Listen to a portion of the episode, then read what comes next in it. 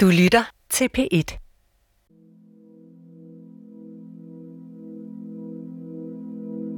Det her var det ene skud i bøssen, vi havde. Altså, vi havde brugt så lang tid på at samle de her penge sammen. Og vi ville ikke, vi ville ikke kunne skaffe de samme penge igen. Du lytter til tredje og sidste afsnit af Gisselforhandleren. Gisselforhandleren Jens Serup står alene i mørket på grænsen mellem Syrien og Tyrkiet. Han har lige overleveret rygsækken med løsesummen på 2 millioner euro i kontanter for den danske fotograf Daniel Ryge Ottesen til de to sortklædte mænd fra islamisk stat.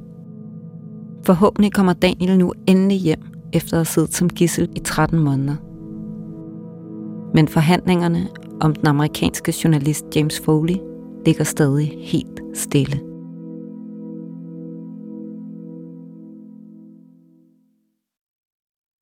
Så øh, jeg står der og sunder mig i en 5-10 minutter.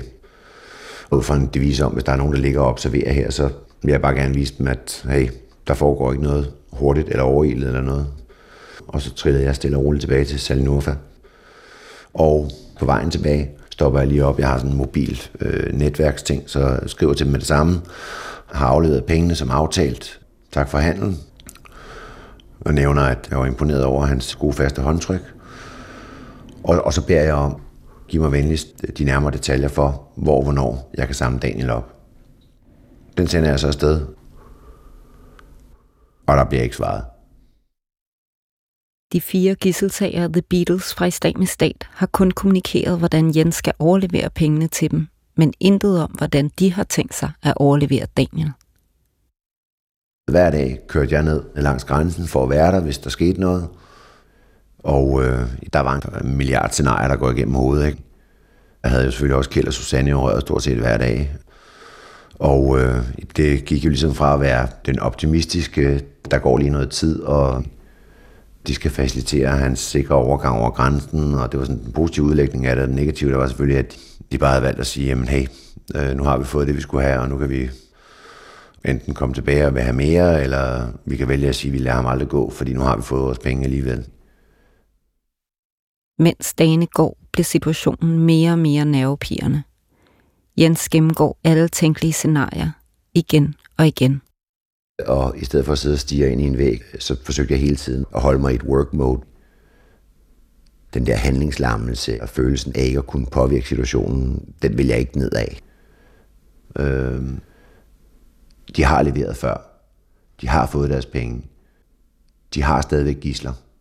Vi ved, at de har flere gisler, og hvis de vælger at snyde os nu, så kommer det til at være totalt op og bakke for dem at lave en aftale på nogle af de andre. Hvorfor ødelægge en forretningsmodel nu, når der var en klar forventning om, at de ville få nogle forhandlinger i gang med de britiske og amerikanske gisler. Og øh, samtidig skal man jo tage højde for, at øh, det bullerede og bragede derinde, og der kunne være mange ting, og der var, kunne også være det faktum, at de var blevet taget på vejen hjem, og aldrig var kommet hjem med pengene. Så der var mange krigsscenarier. Der var bare ikke nogen, vi kunne gøre noget ved.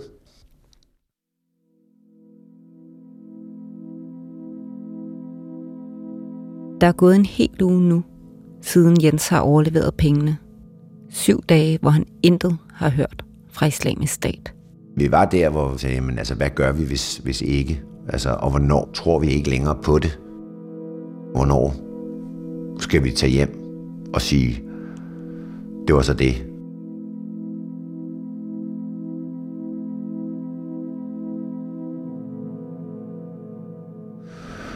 Og øh, lige pludselig en aften, øh, øh, så ringer Susanne, at hun er talt med Daniel. Øh, og hun var jo altså fuldstændig euforisk og græd af glæde. Og, og jeg for op og kastede mig ned i bilen og kørte med 500 km i timen ned til grænseovergangen. Og det, der så er sket, det er, at Daniel er kommet til den øh, syriske by, der hedder Talabiyat, transporteret fra Raqqa og kørt til Talabiyat, som er på det tidspunkt under islamisk stat kontrol. Og der har han fået fat i en syr, og øh, låner hans telefon, og ringer naturligvis som det første til, til sin mor. Og hun ringer så omgående til mig, og der er et forholdsvis langt ingemandsland mellem den sidste tyrkisk kontrollerede post og den første syrisk kontrollerede post. Og man kunne ligesom se islamisk stats øh, flag vejret. Så det var ikke et sted, man bare gik ned. Så dagen bliver hentet i en øh, tyrkisk pansermandskabsvogn og kørt hen over det her ingenmandsland og op til den første tyrkisk kontrollerede grænsestation. Og jeg kommer så hen til det her lille øh, vagtskur, hvor en del af soldater sidder og kommer ind, og de sidder og ser fodbold. Der er VM på det her tidspunkt. Og øh, der sidder Daniel. Og øh, jeg kan bare huske, jeg siger bare til ham, hvad så din, din tosse? Og han rejser sig op, og vi giver en krammer. En lang krammer. Så giver jeg ham sine briller. Han havde mistet sine briller, det vidste vi godt. Og vi vidste også godt, at han stort set kunne se noget uden brillerne. Så noget af det, jeg har haft med ned, det var et par nye briller. Og jeg kan bare huske, hvordan han lyste op, da han øh, for første gang i hvad, 13 måneder får briller på, der gør, at han rent faktisk kan se verden. Og han dansede og jublede på den der parkeringsplads ude foran det her vagtskur, øh, over at han, havde, og han kunne se igen. Øh, så det var, det var et meget bevægende øjeblik. Det var det, var det for os begge to. Han øh, hævde op i trøjen og viste os, altså han var gul og blå på den ene side af, at de havde slået på ham. Det var ligesom deres afskedshilsen, så han kunne huske dem. Som han selv sagde, det mærkede han ikke rigtigt, fordi han var så glad over at være kommet ud. Jens og Daniel sætter sig ind i Jenses bil og kører mod hotellet. Daniel er fri. Vi har lejet sådan en fin suite, ja, ikke en fin suite, for der findes ikke nogen fine hoteller, men et større hotelværelse dernede. Og der var blevet sat nogle ting frem. Der var noget frugt, og der var noget mad, og der var noget øl og noget solvand. Og, øh, og han spørger, sådan du ved, flere gange høfligt, om han må tage noget. Og man bare tænker, jamen selvfølgelig må du det. Altså, men, men, men, men man forstår godt, hvor det kommer fra, hvis man har, har levet i fangenskab, hvor man har skulle dele hver en brødkrumme, eller tække om at, at få noget som helst. Jeg forbereder mig også på, hvor svært den der transition i virkeligheden er. At gå fra at være underlagt andre menneskers fuldstændige kontrol, til så lige pludselig at skulle træffe sin egne valg. Det havde vi nogle gode snakker om, og øh, vi havde en god aften, og fik spist noget god mad, og han fik en kold øl, og, og det var på alle måder en, øh, ja, en fin og berigende aften. Men midt i glæden over Daniels frihed, er der noget, der trænger sig på. For James Foley sidder stadig fanget hos islamisk stat og The Beatles. Jeg vidste godt, at det var vigtigt for Diane Foley og resten af hans familie at få, hvad skal man sige, en eller anden form for budskab og, og nyhed ud om, at deres søn James stadig var i live. Og måske også noget viden om, hvordan han havde haft det og havde det. Fordi på det her tidspunkt havde vi ingen efterretning om, hvordan hans liv og levnet havde været, siden han forsvandt. Og det har Daniel. For han har i måneder delt celle, mad, tanker og bekymringer med James. De havde støttet hinanden, efter de gang på gang var blevet tortureret af The Beatles. De har fejret jul og James' 40 års fødselsdag sammen. James har været et fyrtårn i gruppen af gisler, som altid tænkte på andre for ham selv. Han var den, som en kold vinternat gav sit ekstra par bukser til et andet gissel, der frøs, og den, der sov direkte på stengulvet, så en anden kunne få hans madras.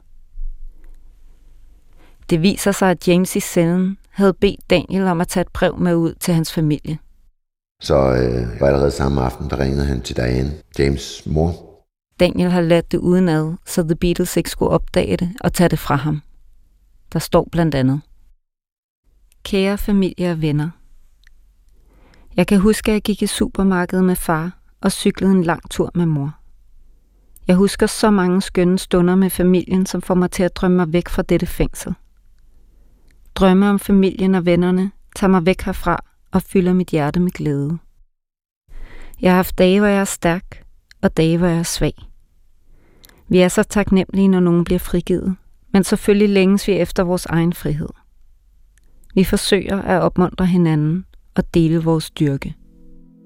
Og det her var første gang, hvor familien og Diane får, hvad man vil kalde en slags direkte kontakt med en søn, som hun, ved jeg i flere omgange på det her tidspunkt, i virkeligheden havde afskrevet og troede var død.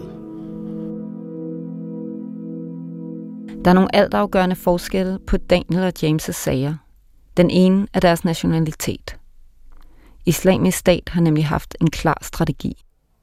Den måde, som islamisk stat vælger at gribe de her serielle eller parallelle forhandlinger afsted på, det er, at de simpelthen tager gruppe for gruppe, og i princippet nationalitet for nationalitet for sig.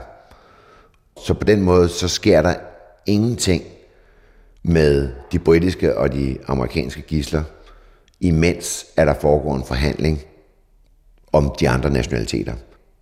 Man vil have forhandlet nogen ud først, og dermed maksimere presset over for britterne og amerikanerne. Daniel bliver frigivet den 19. juni 2014, og lige præcis juni måned markerer et vendepunkt for islamisk stat. Få dage efter at Daniel kommer fri, erobrer de Mosul, Iraks næststørste by, der har en vigtig strategisk placering tæt ved den syriske grænse. IS kontrollerer nu et kæmpe område, spredt over det nordvestlige Syrien og det centrale Irak. Og den 29. juni بعد أن باتت الدولة الإسلامية بفضل الله تمتلك كل مقومات الخلافة udråber al-Baghdadi, والتي يأثم المسلمون بعدم قيامهم بها islamisk stats kalifat. وأنه لا يوجد مانع أو عذر شرعي لدى الدولة الإسلامية Islamisk stat skal nu bevise over for verden, at de ikke længere er en guerillagruppe, men en statsmagt. يرفع عنها الإثم في حال تأخرها أو عدم قيامها بالخلافة Og det får betydning for de amerikanske og britiske gisler, som stadig sidder tilbage. På det her tidspunkt skal man jo tænke over, at der besidder islamisk stat landområder i Irak og i Syrien, som modsvarer størrelsen på Storbritannien. Så vi taler jo om en terrorgruppe, som på det her tidspunkt reelt set sidder på så meget land, at de også begynder at have en, næsten en forventning om, at man vil begynde at tale med dem som en reel øh, stat. Og samtidig ville de kunne se, at de ville kunne få mange flere penge ud af de gisler, hvis det var en stat, de forhandlede med.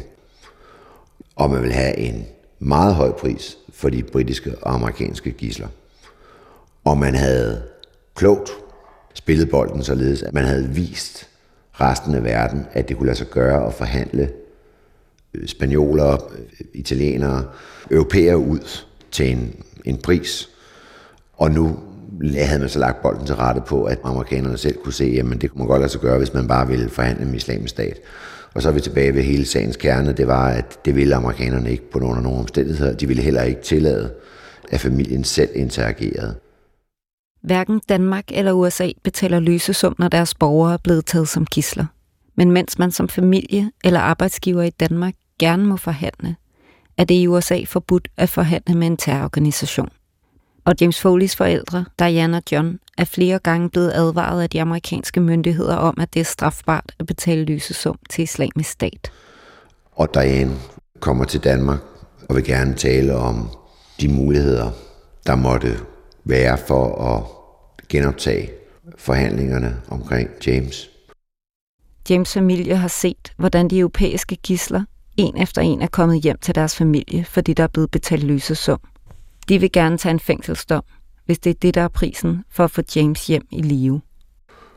Og Dianes største ønske, det var sådan set, at nogen ville ligesom tage den og tage de forhandlinger med den risiko, der lå i at gå imod US State Departments klare holdning. Og min klare budskab til vejen, det var, at altså, jeg vil gerne påtage mig det. Det kræver bare, at der er nogle penge, vi kan lægge på bordet. Og der var stillet et krav på det her tidspunkt, som var øh, helt i skoven. Mange penge. Det var øh, 100 millioner. 100 millioner euro svarende til 133 millioner dollars. De har indtil nu samlet en million dollars sammen, så der er langt til målet.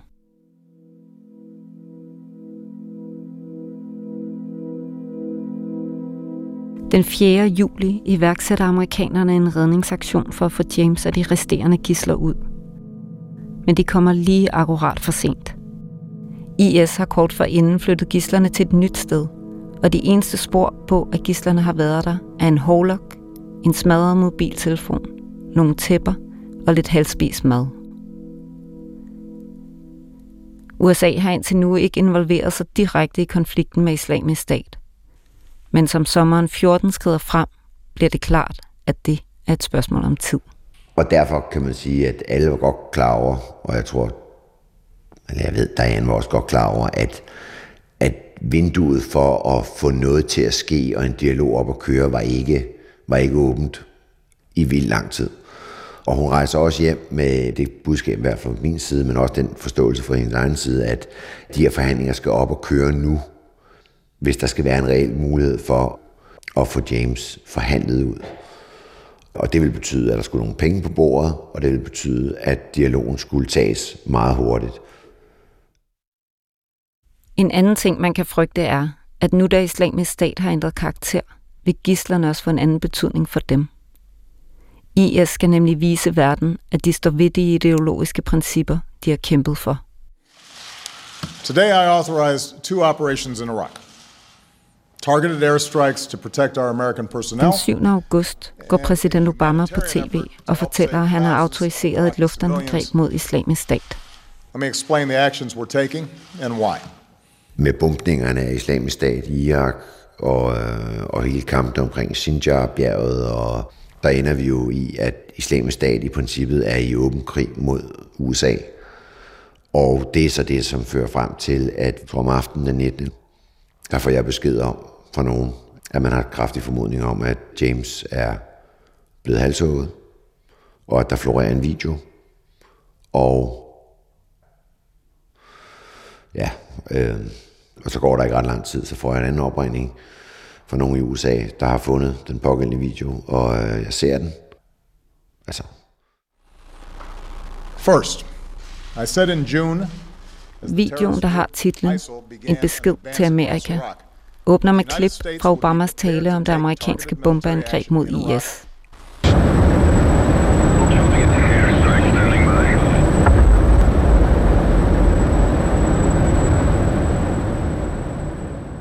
så ser man James Foley siddende på knæ, iført en orange kædedragt i et ørkenlandskab. Ved siden af ham står en maskeret mand, klædt i sort fra top til tå, med en kniv i hånden. Jihadi John øh, i klædt hans normale gavanter, han og får James Foley til at holde en lang tale, hvor James også øh, henvender sig til sine brødre og til sine forældre. Øh. James, der virker bemærkelsesværdigt fattet, siger med kniven for struben, at det er USA's skyld, at han nu bliver dræbt. Jeg vil ønske, at jeg havde mere tid, og jeg vil ønske, at jeg havde håbet om frihed til at se min familie en gang til. Men det løb er kørt. Jeg tror, jeg bare ville ønske, at jeg ikke var amerikaner. So any attempt by you, Obama, to deny the Muslims their rights of living in safety under the Islamic Caliphate will result in the bloodshed of your people. Jihadi John siger på engelsk, med tydelig nordlondonsk accent, at Foley nu vil blive henrettet som et direkte resultat af amerikanernes angreb. Jihadi John tager kniven op. Og ender så med at øh, skære halsen over på ham på videoen. For Jens er det værste ikke at se selve drabet, men noget helt andet. Man ser et menneske, som man ved har kæmpet to år i, i, i det værste af det værste, har holdt sig selv oppe, har, har holdt andre oppe, og har indgivet så meget håb hos de medgisler, han har været hos, og har været sammen med, og så se ham i sin sidste stund skulle holde sig selv sammen, og som de sidste i ens liv sidde og henvende sig direkte til ens egen familie med et budskab, som var plantet af islamisk stat, og vide, at han ikke kunne få lov at tale frit.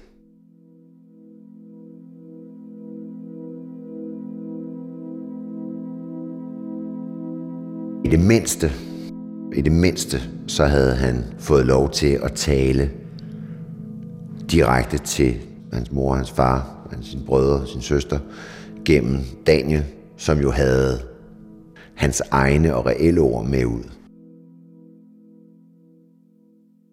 Jens ved med det samme, at det er James på videoen, men han bliver nødt til at få Daniel til at verificere det. Jeg ringede med det samme til Daniel, og det heldige er så, at Daniel er på det her tidspunkt i Skotland, og han er på sådan en roadtrip sammen med øh, et andet øh, gissel, som han har siddet sammen med i lang tid, en fransk mand. Jeg har sådan et indtryk af, at de sidder i ved en eller anden skotsk sø et eller andet sted og drikker nogle øl og griller nogle pølser. Øhm, og ja, så ser han den video der, og er selvfølgelig vildt, vildt ked af det, og de er ked af det, og, og vi taler om det, og der blev grædt, og, og jeg kan huske, Daniel var selvfølgelig vred og ked af det over, at James ikke fik den samme mulighed for at gense den frie verden. Og jeg ringer også til Diane, og jeg udtrykker altså selvfølgelig, at jeg er ordentligt ked af, at vi ikke kunne gøre mere. At jeg ikke kunne gøre mere. Øh. Jens kan tage hjem nu. Sagen er lukket. Men det her job går man ikke bare hjem fra. Hvis man er professionel nok, så siger man, at hvis man har gjort det bedst, man kunne, så, så er det som det er. Men det er jo klart, at når det er noget, man har arbejdet så intenst med over så lang tid, øh, så, så, øh, så er det svært ikke at blive påvirket af det. Øh, og det er svært ikke at også vende blikket indad og efterrationalisere og begynde på alle de der ting med at genoverveje, om man kunne have gjort noget andet, om man burde have gjort noget mere, om man skulle have gået til højre, hvor man gik til venstre, og så fremdeles. Øhm, det er en del af gamet, og det er, det er en del af det, man risikerer, når man påtager sig de sager, at man ikke kan være sikker på, at det ender lykkeligt, uanset hvor hvor god man er, eller hvor meget man gør sig umage. Øh, der, der er bare så mange faktorer, som i den sidste ende spiller ind. Øhm. James' mor, Diane, inviterer Jens og Daniel med til en mindehøjtidlighed for James Foley to måneder efter drabet. De rejser sammen til USA. Det er efterår, og bladene er utrolig smukke og står der i al sin pragt. Øh. Da vi nærmer os huset, der, der, der blev jeg nervøs for at møde familien. Hvad er deres følelser over for mig i den sammenhæng, og øh, kan der være nogle følelser, som også er negative? Og så kan jeg bare huske, at vi går op ad den der have engang, og så står hele familien og tager imod os og giver både Daniel og jeg et kæmpe kram. Og så dagen efter er der den her mindehøjtidlighed i en kirke, og der er utrolig mange mennesker. Der er jo ikke nogen kiste, fordi hans lige ligger på det her tidspunkt et eller andet sted i, i ørken, og det gør det jo stadigvæk jeg sidder og kigger på Daniel og, og lytter på de her taler, der bliver holdt.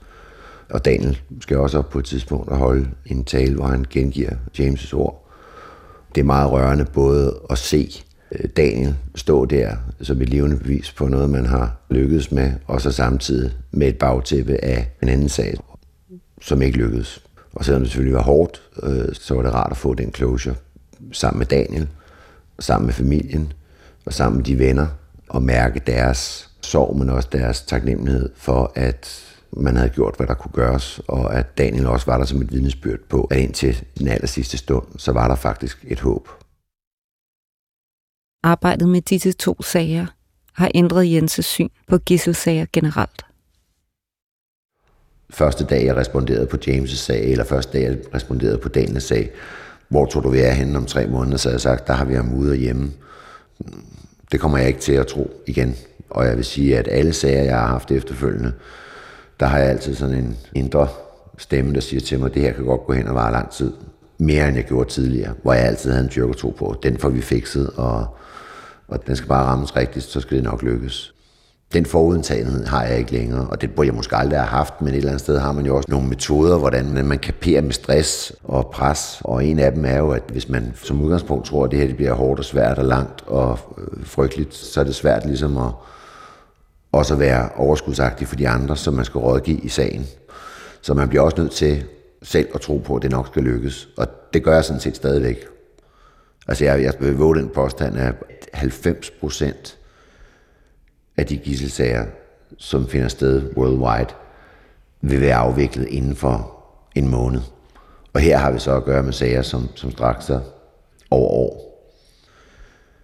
I 2013 og 14, der lå jeg vel og havde 275 rejsdage. Så det er mange fødselsdage og skolearrangementer og familiearrangementer, som jeg, jeg gik glip af øh, i de år der. Øh, der er også noget, der skal tilbagebetales i form af deltagelse og engagement i familierelationer. Så det er jeg udmærket godt klar over.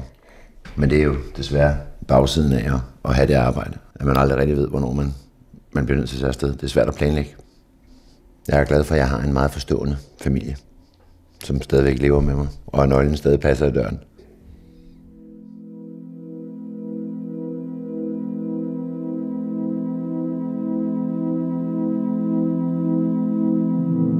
Jihadi John slog efterfølgende to amerikanere, to britter, to japanere og 22 syrere ihjel på video.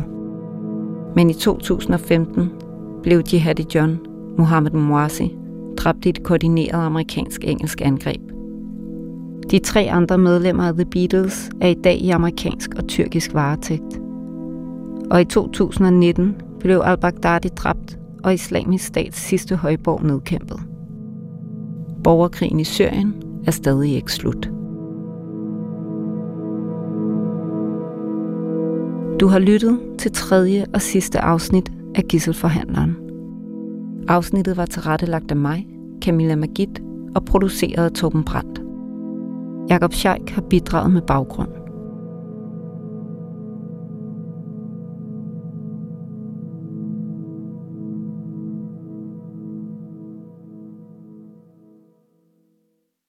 Du kan høre flere P1-podcasts i DR's radio-app. Det giver mening.